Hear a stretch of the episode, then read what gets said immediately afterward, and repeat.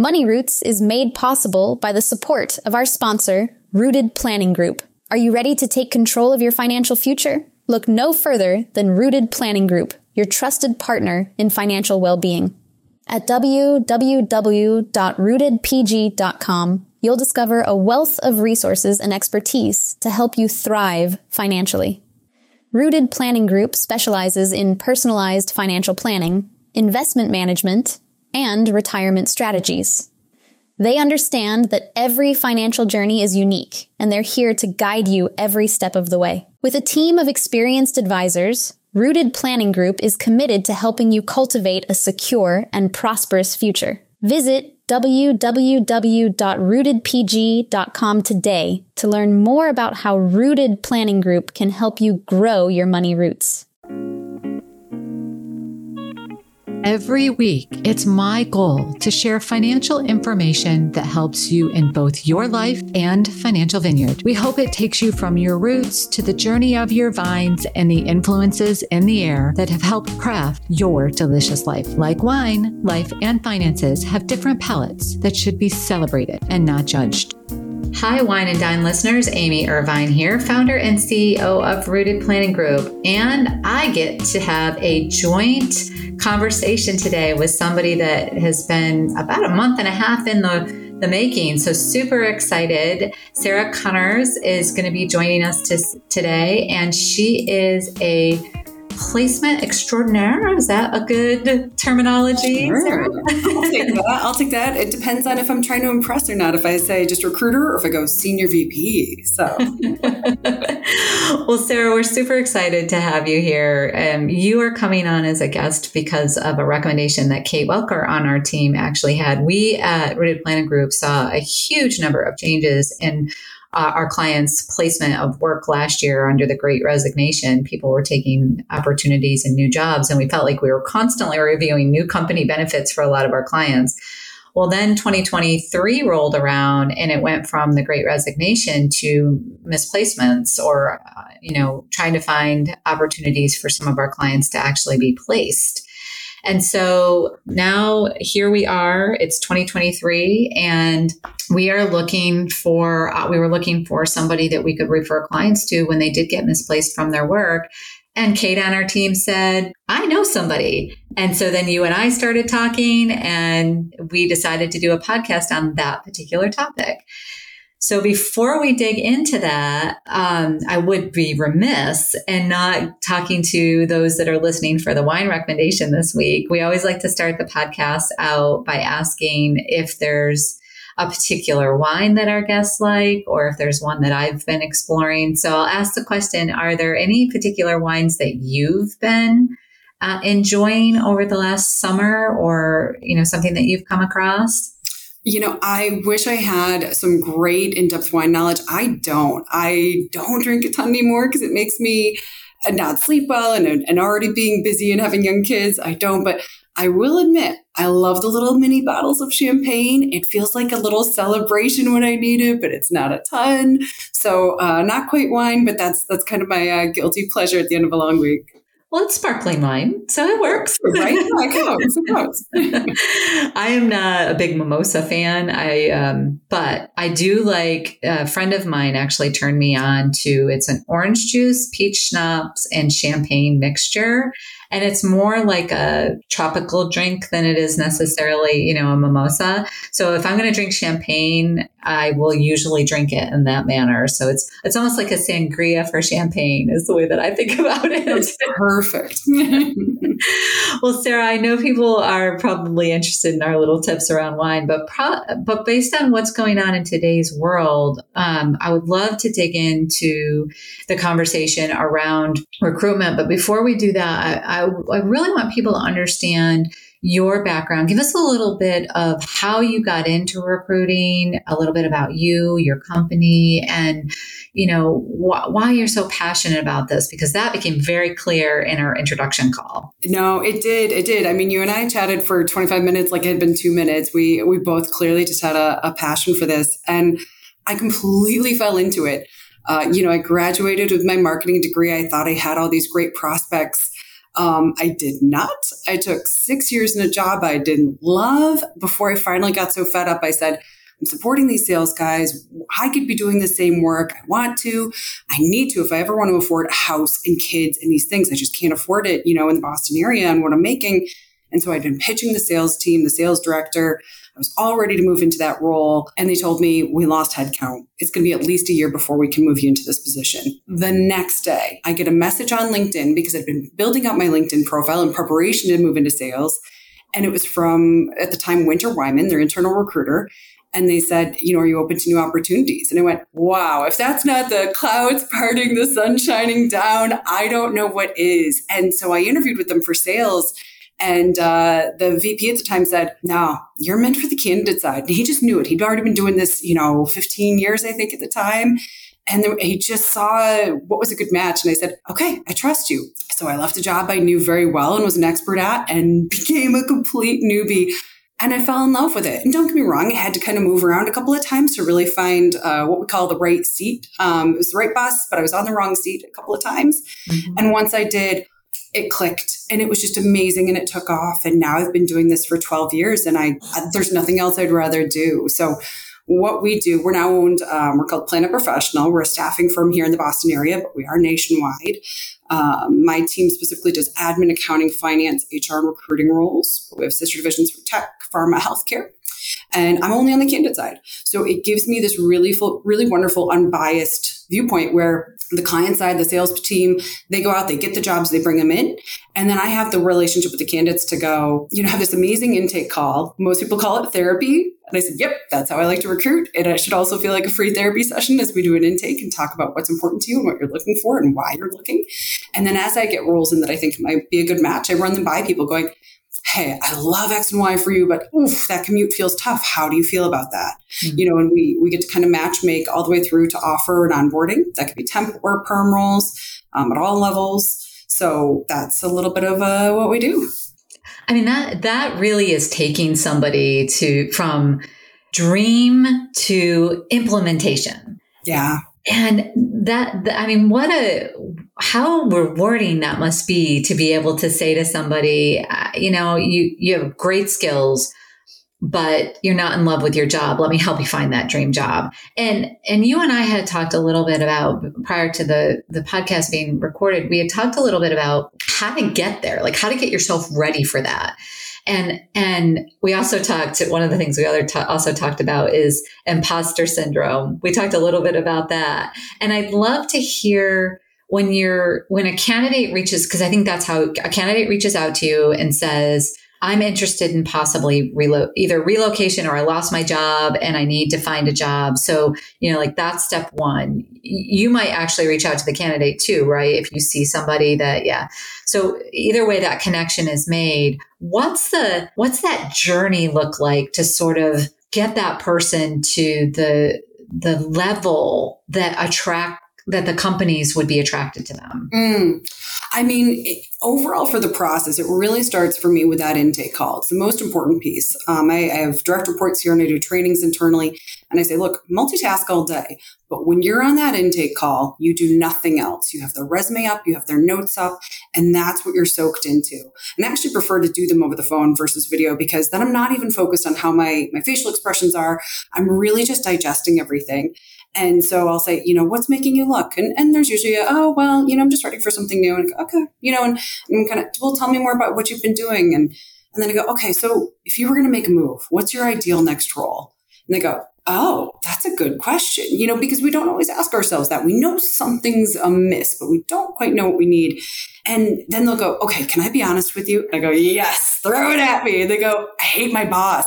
Okay, good. That's a good reason to leave because you can't change that we can manage up quote unquote as much as we like, but their personality and who they are is going to be what it is. So that's something you can't change. If it's, um, you know, commute or pay or some other things, once in a while I'll tell someone, I don't think you should look. You love what you're doing. And it sounds like you could have a conversation with your boss about, you know, career mapping yourself to this next step or, or asking for that pay raise you've been looking for. But most of the time, there is a valid reason they're looking.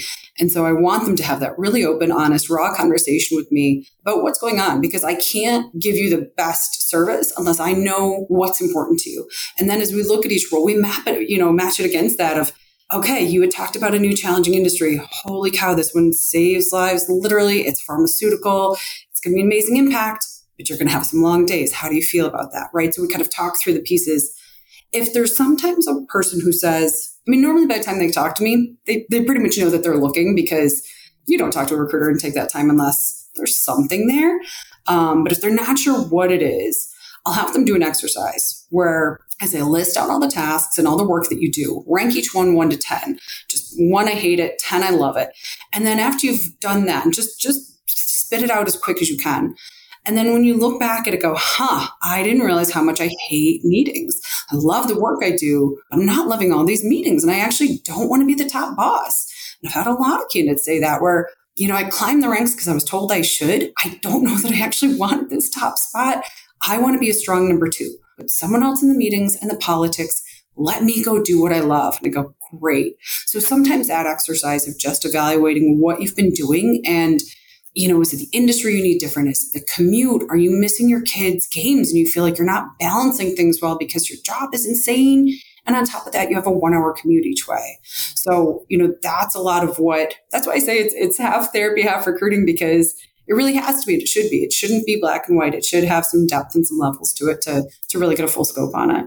So, what do you do around? You know, a lot of and maybe it's men and women, I don't know, but I know a lot of the women that I've talked to have said, you know, I'm really interested in this particular job, but I don't have the qualifications for it. And when I I t- they probably have 50 or 60%, maybe even 70% of the qualifications, but not the other 30. I still encourage them to apply for the job because you know maybe they have the most of all of those qualifications that the firm is looking for and why should that get in the way necessarily? Nah, um, great what are your point. thoughts around that? The great point. So i still remember it. I had this um, during covid we did whatever we needed to place to uh, to make our company successful. Um, and there was this uh, this young woman i talked to i don't know 22 24 pretty recently out of college and she had this amazing plan she was you know um, I hadn't even talked to her for long. I was actually talking to her about a COVID lab job, just to kind of, you know, something that was hiring in the meantime. But she was going to get her, I think her bachelor's was in biology. She was going to study, you know, different aspects of like different drugs and then become a doctor. So she had this really amazing holistic approach to it. Um, and so later in our conversation, we're talking about something and prepping for the interview. And she goes, you know, why if, what do I say if they ask why I'm the best fit for this job? Like, I, I don't know all of this. I haven't done all this. And I say, there, right there. That's why you say that. The fact that you cared enough to even acknowledge that you might not be the best means you absolutely will be. You will stop yourself and ask questions when you don't know. You care. You want to do a great job. And I said, and plus your, just your plan alone, the fact that you want to do this really comprehensive buildup so that you can be the best doctor you can. Are you kidding me? And she went, oh my God, you should write grad program essays because I have not known what to write. And after our conversation, I feel inspired and I feel like I can do this. And I said, you absolutely can. You're already doing it. And, you know, conversely, you're right. There are some times where I'll talk and it, it is often more men than women. Oh yeah, sir, I've done everything. They lean back in their chair, arms folded. Yeah. Oh yeah, done it all. Of course. And they brush it off and I go, then I know you haven't done it all because if you did, you'd be giving me examples. So when you get to that interview, um, and hopefully, well, actually, maybe back up on your resume, because let's let's take this tangent. It's a great one. People say, oh, you know, what do I need on my resume? First, you need to think about who's receiving that. Recruiters are slammed, especially right now. Tons of recruiters have been laid off. So the few that are still working are taking on more recs, trying to review more resumes in a shorter amount of time. They're looking at your resume for five, ten seconds. So you want them to quickly go, perfect. You've got A, B, and C that I'm looking for. Here you go on to the hiring manager. So I actually recommend education at the top if it sells for you well. If you don't have a degree, maybe it's not helping you, throw it at the bottom. But if you got a bachelor's from a prestigious university or you just got an HR certification, put that up there so they see that right away and then let them see your title, your great tenure with an organization and what that company does If it's Google, we all need know Google. You don't need a descriptor. But if it was this amazing startup that grew from 50 employees to 200 and you helped with that growth, add that one liner under there. That's a huge selling point and they won't know that until interview and you won't get to interview unless they see it on your resume. So make sure it's easy to read, that they see the great tenure and then have some good bullets on there that are quick to digest that show, you know, the job descriptions that they want A, B, and C. Make sure your resume shows A, B, and C as clear as day so that they can see you've done that. Then you get to the interview. So now how do I sell myself? I think we said, you know, how do we sell ourselves without sounding like a jerk? Show them, show them the passion, show them the examples. You know, when you say that guy that told me, oh yeah, I've done it all. Oh yeah, no problem. I brushed it off. I was like, ah, oh, I just had this distaste in my mouth.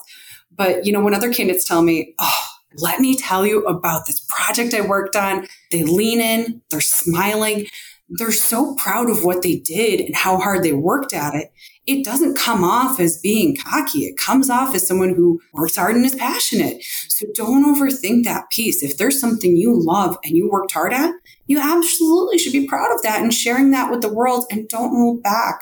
There's a really big difference between, oh my God, I got this promotion, you know, and, and being flighty about it versus, oh, I had this really hard project, but when it was done, I felt amazing that I had pushed outside of my bounds and helped us through this merger acquisition, this implementation, you know, whatever those examples are. So sometimes that's it too of when you have a good example, it will inherently make it sound less fluffy and it'll it'll show the passion that you have behind it. Yeah, I think that's something that's, you know, that's, a, I think I mentioned to you, like that was one of my struggles is that certainly I have parts of my career that I'm really proud of, and I'm sure everybody else does too. But I've always been concerned about sounding boastful or, you know, overconfident and arrogant. And it, it, some call that imposter syndrome. Some call that, you know, just under promoting yourself and, and and I've interviewed people who have come across. I think part of my concern is that I've interviewed people that have come across way too confident. Mm-hmm. It concerns me when somebody is too confident. You know, like that. That is that kind of puts me off a little bit. So then I've done interviews where I haven't been confident enough because I don't want to seem like this arrogant individual. And I was, because t- Kate and I were talking about something, and I was saying that somebody that I look up to, highly look up to, was on a board with me. And I was sitting next to her in the first board meeting that, that we had together. And I'm in my head, I'm like, I'm sitting next to, you know, this, like I was mm-hmm. so, and a little bit starstruck by her, even, you know, just the fact that she was sitting next to me. And Kate was funny because she's like, you know that people think that about you, right? And I'm like, no, people don't think that about me. And she's like, what world do you live in? she, mm-hmm. you know, she was joking. She said, Amy, people say that all the time. Like, it's Amy Irvine. I'm like, well, what, what would people say that about me? I'm like, well, why did you think that about, you know, this other person? it's interesting to me that you know those of us that are viewed successful by our peers don't think we're successful sometimes or not to the level that deserves that kind of appreciation i think um, so I, I've always wondered like how do you go into a meeting like that and not sound arrogant or boastful or like a jerk but yet confident and you know share what you've achieved I mean, I always, so whenever I train new recruiters here, um, I tell them, think about your doctor. If you went into your doctor and you're like, oh, I've, you know, I've got this rash, and they went, oh, um, okay, maybe we could do this and maybe we could do that. You go, oh my God, I don't trust you. You'd be running out of the room. You are trusting this person with your health. And it's different, obviously. We're not saving lives in recruiting. But if someone's trusting you with their job search, it is pretty critical, or in your case, wealth management, these are big, important things that you want them to know that you are capable, that you hear them, that you're going to work hard. So I tell them, you know, have that voice and that calm and that confidence and listen. I think that's the critical piece. You know, when we hear someone who's too too cocky, too over the top, they're not listening much, right? Like I've rarely had someone who's an amazing listener and then you go, "Oh yeah, but they were a jerk." Like you know, so when you start out the conversation, it's funny when I first started recruiting, they t- tangent, but they said, "Oh, do this whole opener about who we are, what we do, blah blah blah." blah. And I said, after a while, I said, no one hears me. They're so nervous about this that they don't even hear what I'm saying. So instead, I launch right in. okay, I've got your resume up. Tell me what's making you look. Mm-hmm. And it's just that calm, genuinely interested, you know, question. And I let them talk to me first. And I ask several questions before I'll even talk, you know, kind of respond. And then I go, you know, when I heard you talking, you lit up when you talked about X and Y. Is that something you think you want to specialize in next or have more of in your next role? And they go, yeah. And it's that sort of insightful question that shows you're an expert in what you do, but you listened first, right? So it's that calm confidence. And you can do the same thing in an interview. You know, if someone asks you why you're the best fit for this, you know, before you answer, make sure you're actually answering to what they're looking for. So, you know, if I understood correctly from the job description, it really sounded like, you know, you wanted someone who could do A, B, and C. Is that correct? Mm-hmm. And they go, oh, yes, except we just had a meeting and C's not so important, but D just popped up as a major issue for us. Perfect. I'm glad you talked about that. I just did D at my last job. And here's how it went for us. We hit some, you know, uphill battles, but mm-hmm. here's what we learned out of it. So you're speaking real time to what they want. You're hearing them first before you're answering. I mean, that's a great salesperson too. Can you imagine you go to a, a, a, you know a car dealership and they go, "Ah, oh, little lady, I got the perfect car, for you." Excuse me, you don't know my name, you don't know what's important to me, you don't know what I want. Next, give me your mechanic. Let me talk to him. Like, uh, let me talk to her. That's who I want to, you know, because they'll hear you first before they make a recommendation. So all of these things should be like that. Your doctor should ask questions before they give you a diagnosis, but they should be calm and confident when they do it. You know, a salesperson should hear you out before they make a recommendation. And in an interview, you should hear first what's important to them before you tell them why you're the best fit for the job. So to me, that those are the things that I think let you sell yourself without, you know, sounding like a jerk. what do you see some of the biggest um, when you're thinking about the the individuals that you've worked with over your career? What are you what do you see some of the biggest coaching moments that mm-hmm. are you know put in front of you? Great point. So uh, this was years ago. We actually we used to do interviews in person. Shocking. Now now it's all uh, phone. Uh, and I had this um, this guy come in and same thing, kind of a new grad, and he sat down in the chair and he leaned back and, and I said, you know, you know, tell me what you've done. Yep, I've done X and Y and Z. And then I did this. And I, and I stopped him at the end. I said, you open to feedback? He said, yeah. Said, how many times have you interviewed? He said, I don't know, 30. I, I like can't get anywhere. I'm not, you know, cause he, he barely had some, any experience. He was trying to break in. I said, yeah, it sounds like you've interviewed 30 times. That's not helping you.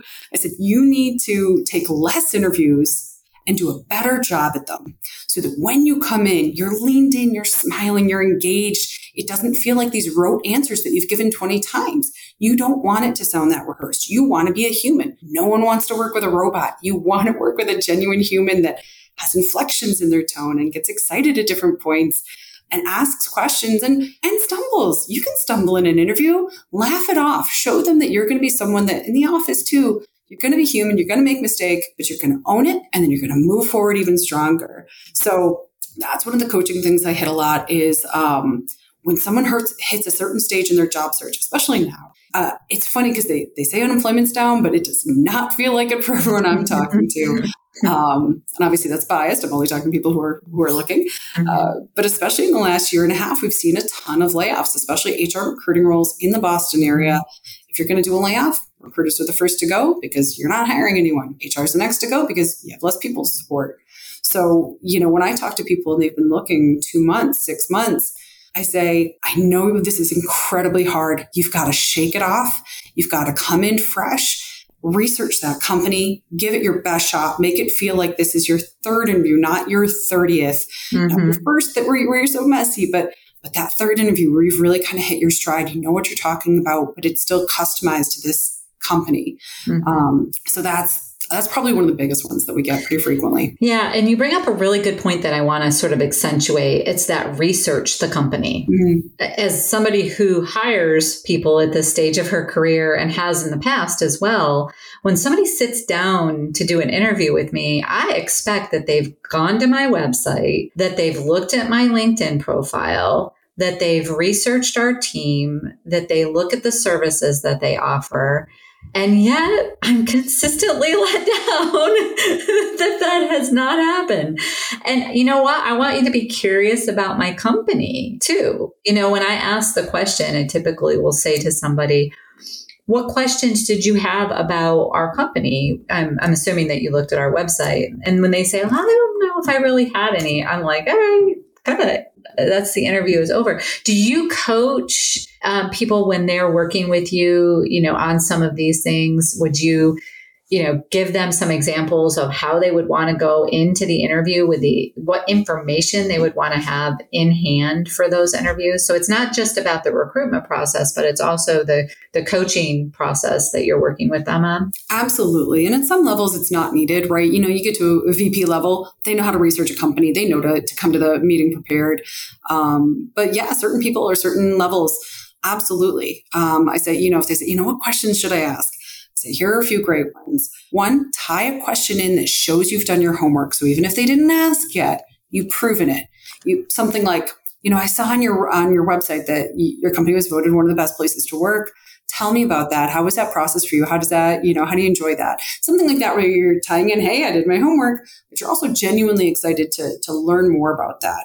Um, another question I like is at the end of the interview, you know, this has been amazing. I'm really excited. Can I ask, are there any hesitations you have? Because that gives you the opportunity to address them real time before you walk away. Because the whole interview could have been great, but if you just answered one question and you didn't quite hit the mark of what they were looking for and they leave, they go, uh, it was okay. Let me see who else we can talk to. Mm-hmm. But if if they're actually willing to be honest with you and go, you know what? Yeah, when you talked about working with brokers and it sounded like you hadn't done that much, that is a key piece for us. Okay, I'm, I'm glad you said that. Actually, I did do that in two other jobs too. I, I didn't get to do that as much in this last one, but let me talk to you about my experience here and here. So now they go, okay, great. This is someone who's going to ask me smart questions, who had other examples. You get a chance to close on a really nice note. Does it work every time? No, no. Some some interviewers are going to go, no, no questions. You're, you know, hesitations. We're good, and then and then decline. But at least you're you're giving yourself that chance to to push back and, and answer a hesitation that they might have. But absolutely research the company because it's one of the biggest things that qualified candidates get declined for. Obviously, they're not you're not having an interview if you can't do the job. Your resume already showed that. So mm-hmm. the interview is now a chance to show that you can do your homework, you can ask smart questions, you're already picturing yourself in the role, and that you're someone they want to have on the team. You know, I'll have candidates ask a lot, you know, why did they pass? Like, what was the feedback? Sometimes I can say, really no feedback. But it always comes down to who do we click the best with? Who do we picture ourselves walking in Monday morning going, whew, let me tell you about my weekend or, you know, wanting side by side as we go into this intense implementation project. Mm-hmm. So that's what the interview is for is you better click with that person, have some laughs or share some great examples, some, you know, find some common ground because they already know you can do the job. Maybe that's a little bit more of this, a little bit more examples and talking through it. Um, but but a good piece of it is also, do I like this person? Do I want to work with them 40 mm-hmm. plus hours a week?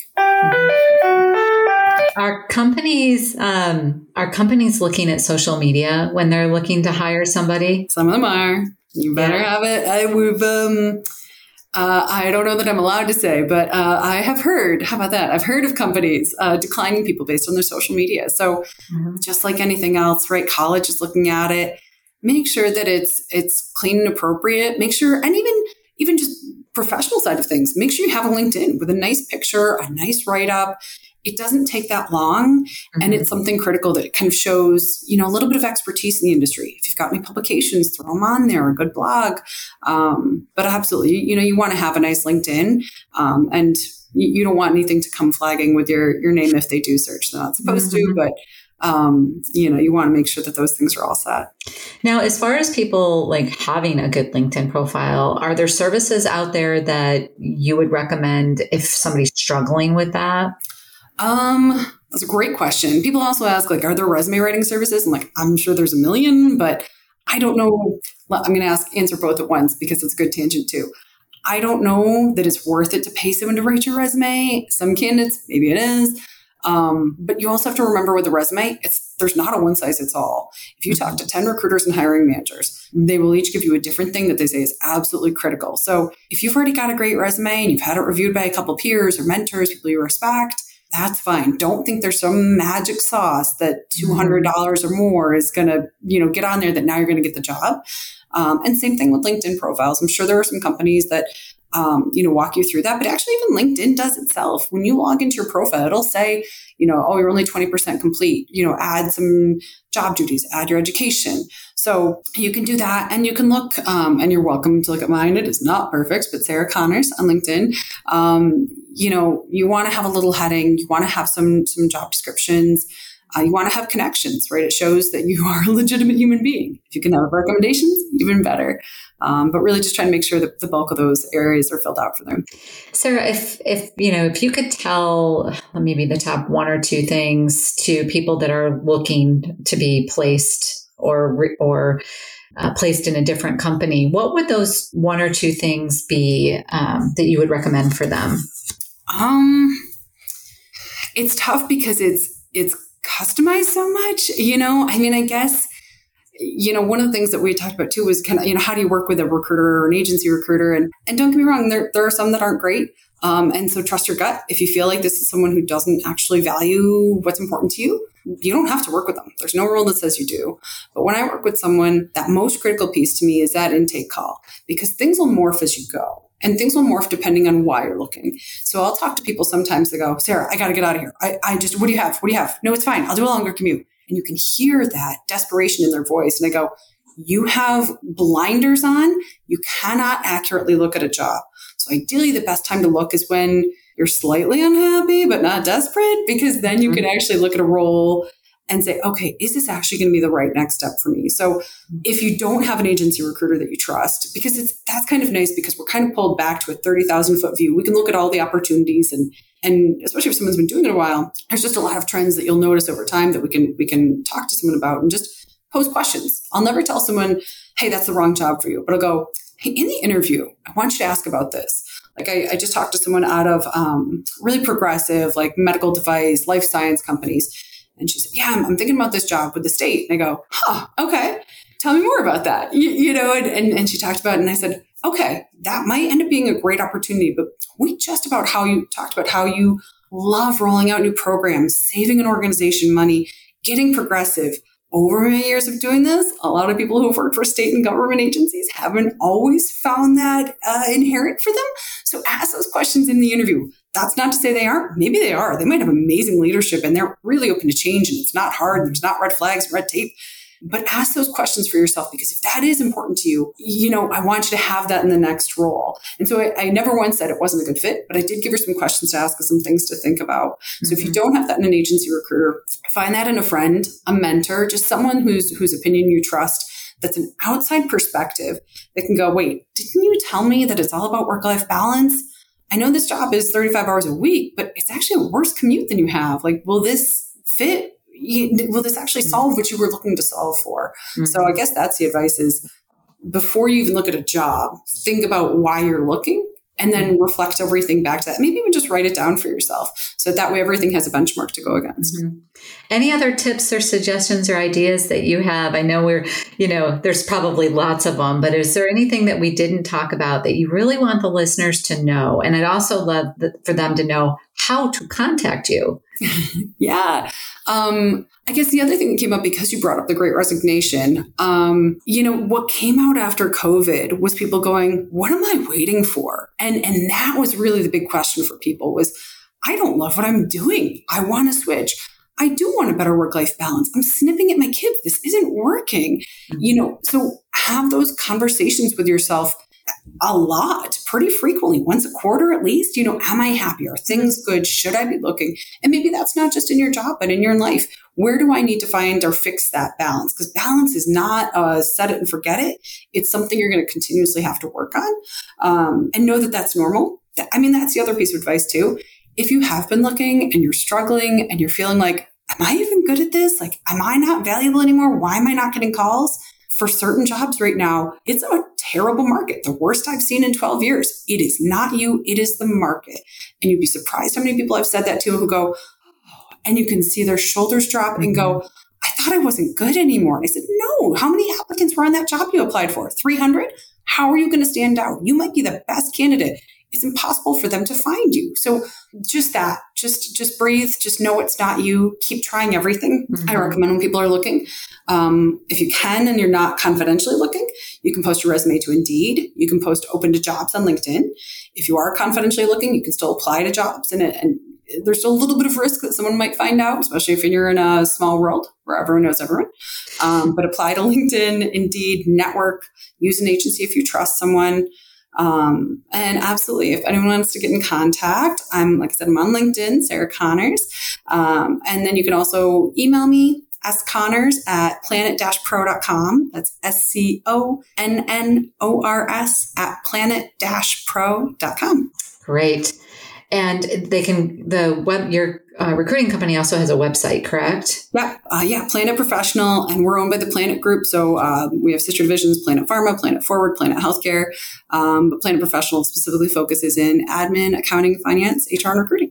Well, Sarah, I want to say thank you so much for taking 35 minutes actually out of your day today, and and taking the time to give us so much information. I know it was a lot, a lot of information in a short period of time, but the beauty of a podcast is the fact that people can re-listen to parts of it. And definitely go out explore their website go out to sarah's linkedin profile take a look around.